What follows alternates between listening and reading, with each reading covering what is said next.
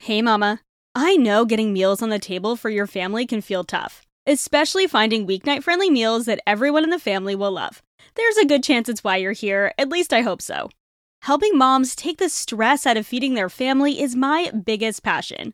It's why I share with you here, and it's why I created the Healthy Mama Cooking Club. If you've ever wished this podcast came with a weekly done for you dinner plan with a shopping list and meal prep tips, or maybe a recipe library with over 200 family friendly recipes, cooking tips, how to's, and hacks? Well, it does, and it's all in the Healthy Mama Cooking Club over on Patreon. Starting at just $3 a month for access to our 200 plus recipe vault with printable PDF recipes, or $5 a month for weekly done for you dinner plans, plus the recipe vault and bonus podcasts every month, the Healthy Mama Cooking Club is the dinner time solution you're looking for head to patreon.com slash healthymamakris or click the link in the show notes to try it out for a week free and join over 130 other busy mamas making weeknight meals work with the Healthy Mama Cooking Club. I can't wait to see you in there. All right, let's get on with the episode. Back to school, back to school. Anyone get that 90s reference? Okay. Anyway, uh, it is back to school time, baby. Well, it is almost back to school time for many of us. I decided to put out the back to school episodes earlier this year because I know that many of you start school much earlier than we do in New England. And I'm actually about to shortly join that crowd when we move to Florida. And one of the things that I know can become a stress once our schedules start shifting is meal planning. So today, let's dive into how we can gently shift our meal plan for the back to school season. Does cooking feel like a struggle more often than you want to admit? Do school lunches get boring after the third week, and even cereal for breakfast sometimes feels like too much effort? Let alone feeding yourself and your family meals with vegetables they'll actually eat? If you're a busy mama like me, you can probably relate. I'm Kris Dovniak, and welcome to my Healthy Mama Kitchen. I'm a trained chef, culinary nutritionist, and mama of two, and I'm here to guide you in making healthy eating easy and accessible by simplifying your meal plan, demystifying meal prep, taking the stress out of weeknight dinners, and helping you learn to cook your family delicious, nutrient dense meals along the way without spending hours in the kitchen or thousands of dollars a month at Whole Foods. In this podcast, I'm here to share my best tips, tools, and hacks for your real life healthy mama kitchen with a side of humor and sometimes a little bit of spice. So grab your favorite apron and let's get cooking. Okay, if you're like, meal plan? What meal plan? It was summer! I totally get you. Summer is supposed to be relaxing and breezy, and it's okay if you ditch the meal plan entirely for a more lax approach during the summer. But often, as we approach the school season and our schedules start to tighten up, it gets more difficult to simply throw together a dinner or pop into the grocery store on a whim without it being an unwelcome blow to our routine. This is why having a meal plan comes into play. So before we dive into the how, I want to take a couple minutes to remind you why a meal plan, or a dinner plan specifically, we'll get into breakfast and lunches in future episodes, is so helpful. Number one, meal planning takes the guesswork out of what's for dinner.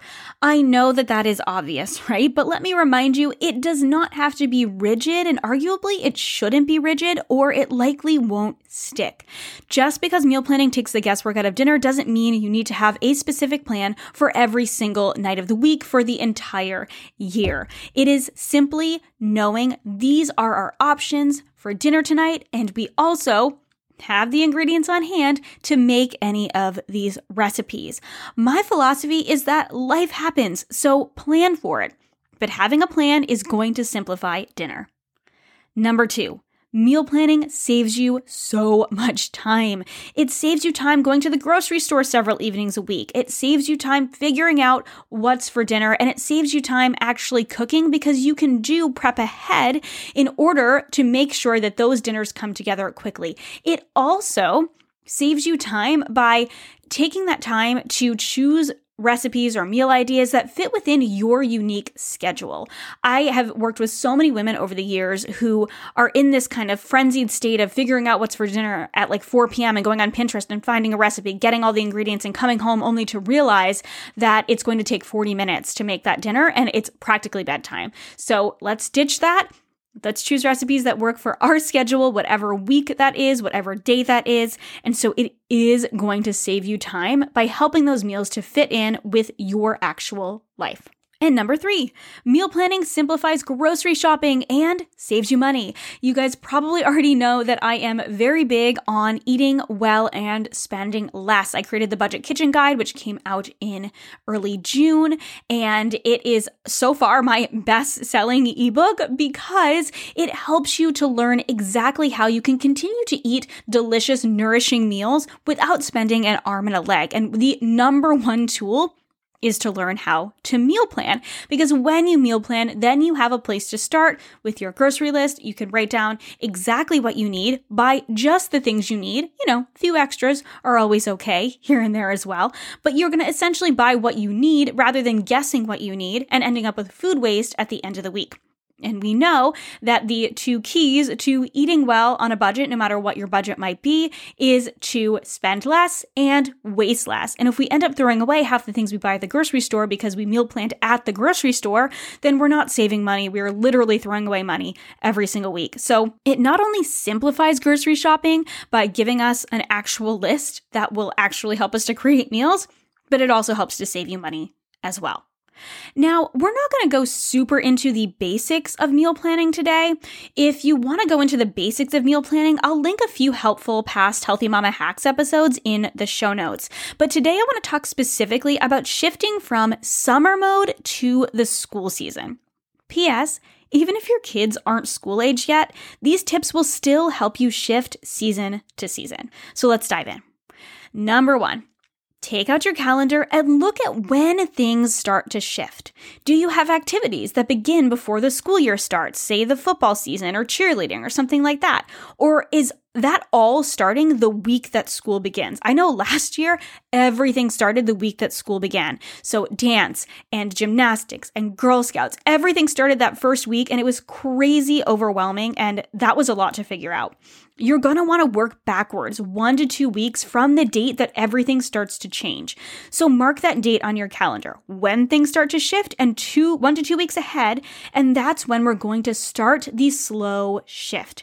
The slower this process, the less overwhelming and the more likely you're going to actually get into a routine and a rhythm with it rather than trying to force yourself into a meal planning routine that's going to be stressful. We don't want this to be stressful. We want it to save you time and money, right? From there, mark down your regular schedule for the fall.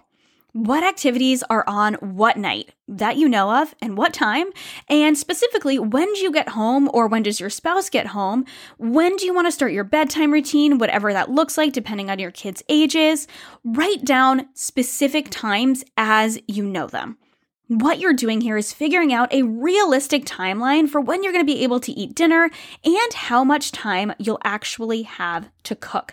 We want to be as realistic as possible because this is going to help us choose recipes that work for our unique schedule, like I just mentioned. Also, mark down any special days you might want to do a fun and special meal, like the first day back to school. I like to have the kids choose something special for that first night, and so sometimes that takes a little bit longer. And so that's something that we want to mark down. Or maybe you want to go out to dinner and you don't need a, a, meal plan for that night. So mark down the special days and mark down your regular schedule. So the next question is How much time do you have to cook on an average weeknight? Write this down and also mark down the nights that dinner feels like it's going to be impossible or overwhelming. These are the nights that you're going to want to plug in your shortcut meals, your instant pot meals, your slow cooker meals, anything that you can do ahead to make these meals easier or shortcut things that you can kind of keep on hand so meals come together in no time. From there, it's time to create your magic meal planning lists. Okay, I just made that up, but I'm sticking with it. I love it. Magic meal planning list. I want you to take your time doing this. So, this is the time where I want you to pause. You might be doing all of this as you're listening. You're likely not. But if you're doing all of this as you're listening, this I want you to do later. I want you to carve out about 30 minutes to an hour for this portion of getting ready for your fall meal plan or your back to school meal plan. I want you to grab something fun. Go to your favorite coffee shop, grab your favorite snack, grab your favorite drink, Starbucks brown sugar oat milk shake and espresso, glass of wine, Olipop, kombucha, whatever it is, make it feel fancy, make it feel fun. List number one is your family favorites for the back to school season.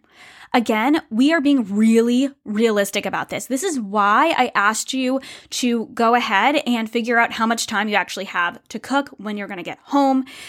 I want you to write down recipes or meal ideas that you know that your family loves that fit within your season. Your family favorites list isn't a list of recipes that you make on Christmas and Easter and your family loves but take like an hour and a half to make. Yes, those might be favorites. Yes, those might be special recipes, but they're not weeknight recipes. These are weeknight recipes that are general crowd pleasers that pretty much everyone in your family, barring, you know, random opinions that pop up day to day because we've all got kids. We know sometimes kids don't like things, and that's okay. But overall, generally, these are the meals that your family approves of. So, list number one your family favorites for the back to school season. If you only have two or three items on this list, that's totally okay. It can be burger night and spaghetti night and Taco Tuesday. That's great. That's at least a place to start from, okay? And I also want you to take an extra step in this season. And I want you to put a little asterisk, a little star, a sticker, something like that on shortcut meals. So, meals where you have things in the freezer or the fridge that you can just toss together and make something really easy. Those are shortcut meals. We will talk more about shortcut meals a ton in the future.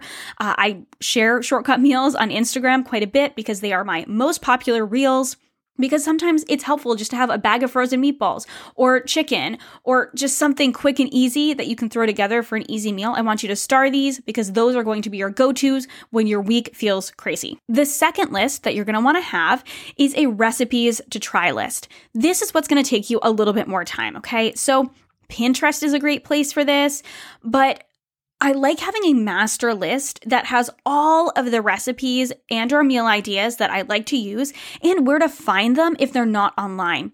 So I want you to take some time. I want you to sit down with your computer, your favorite cookbooks, Instagram, wherever you gather your recipes from and gather all of the recipes you want to try in this season. When you do that, I also want you to make sure you are looking at the time that these recipes are approximated to take. So you're not choosing recipes that are supposed to take an hour and a half when you only have 30 minutes to make dinner, right? So, why is all this important? Why are these lists important? These lists are important because when you go to meal plan, you're going to have a place to start. You're not starting from scratch. You're going to choose at least one to two recipes from your family favorites list, more if you want an easier week or you need an easier week, and the rest from your realistic recipes to try list. I find the beginning of a new season is a good time to experiment and try new recipes and build up that family favorites list as long as the recipes you're choosing are realistic based on how much time you have on a weeknight. And then I start to choose more from the family favorites list as time goes on, and life tends to get busier towards late fall and early winter with the holidays. So I like to use the month of September ish to really start building up some of really building up my family favorite list and trying out some of those new recipes. A bonus step that I want to mention here is to also, if you have the time, take the time to organize your recipes. I have a whole episode on how I organize my recipes. I'll link that in the show notes or how I previously organized my recipes, but I actually need to update it because I shifted my system in the last year. And so now what I do is I have everything on Google Drive and I have folders for different recipe categories and I put all of my recipes, recipes that I found online, all there. Uh, obviously, I have cookbooks that I use as well and I mark those with just little post-it flags. But for the most part, everything is digital on Google Drive, and it makes it really easy to go and find my family favorite recipes and my recipes that I want to try. So now it's time to create your first plan. I want you to start by figuring out when you are going to do your meal planning. Routine is really important in this, and don't stress out if the day that and time that you pick doesn't work out the first time. It might just be that week, or it might just not be the right time. You want to plan a day to plan or a time to plan before you go grocery shopping and with enough time to do any pre prep if you want to do any prep on the weekend or the beginning of the week, whenever that works for you. We'll talk about meal prep in the future. But start by figuring out when you're going to do your planning and start making that a routine. Routine and flexibility is what is going to make meal planning stick as a rhythm in your life. So, figuring out when seems to work, trying it out for a few weeks, and adjusting as needed is really key. So once you have your date set, your date set, sit down and create your plan. I always recommend just planning for 5 days because remember, flexibility is also key. Life happens, so plan for it. You want the flexibility to mix and match days. You want the flexibility for impromptu date nights, invitation to friends' houses, or the OG budget saver, leftover night. We actually often schedule leftover night into our routine but however you do it, having a leftovers night is a great way to save money and use what you have. If you are just getting back into meal planning, it's okay to not plan for five days yet, to just start with three days, preferably the days where you need the most support, where you need a meal plan, or else your meal is just not going to get on the table. And then you can work up to five days when the school year starts. So that's one of the reasons why backtracking one to two weeks and going, okay, I'm going to plan for three week, three days this week. I'm going to plan for four days next week, and then I'm going to plan for five days the first week of school and see how that goes. And again, I know that this can feel like a lot. That's why we want to go slow and know that it's okay if things don't quite work out at the beginning in the first couple of weeks of the school year. It's going to take some time to adjust. It's going to take some time for this to turn into a routine, but it will turn into a routine the more you do it and the more you figure out what meals are realistic for your family, what meals your family enjoys. And the more you start adding to that family favorites list, and like I said, later on in the season, we're basically just eating off of our family favorites list. We don't try as many new recipes because we get into that rhythm. And that's what I want it to feel like for you. I want it to feel like a rhythm. I want it to be a weekly routine. I don't want it to be, stressful. I want it to take the stress out of getting meals on the table. That's why I'm such a big advocate of meal planning. There is so much more we can get into when it comes to grocery shopping and all of that jazz, but for now, we're going to leave it here because, like I said in the last episode, I want to keep these short, sweet, and actionable as much as possible. I gave you a lot to do, so now I want you to go ahead and do it. But before I go, you didn't think I was going to leave you without a freebie, did you? Click the link in the show notes for my free back to school meal planning toolkit with all of the tips I mentioned in this episode and over 30 dinner ideas from shortcut dinners to slow cooker dinners. And in the next episode, we're going to be talking about meal prep and how to get that flexible meal planning routine into a flexible meal prep routine for back to school. I'll catch you in the next episode. Happy cooking! Thank you for listening to my podcast. Friend, thank you so much for listening to another episode of the Healthy Mama Kitchen podcast. Don't forget to subscribe wherever you love to listen to podcasts so you never miss a cooking tip. If you've been loving this podcast, it would mean so much to me if you left a rating and review on Apple Podcasts. It truly makes a difference in how many other busy cooks find this show and lets me know what you're loving and want to hear more of. For show notes and links to all the recipes and tools I mention, head to healthymamakris.com slash podcast. For daily eats, cooking tips, and family friendly shortcut dinner ideas, be sure to follow along over on Instagram at Healthy Mama Kris. Remember, cooking for your family may not always feel easy, but it can be simple.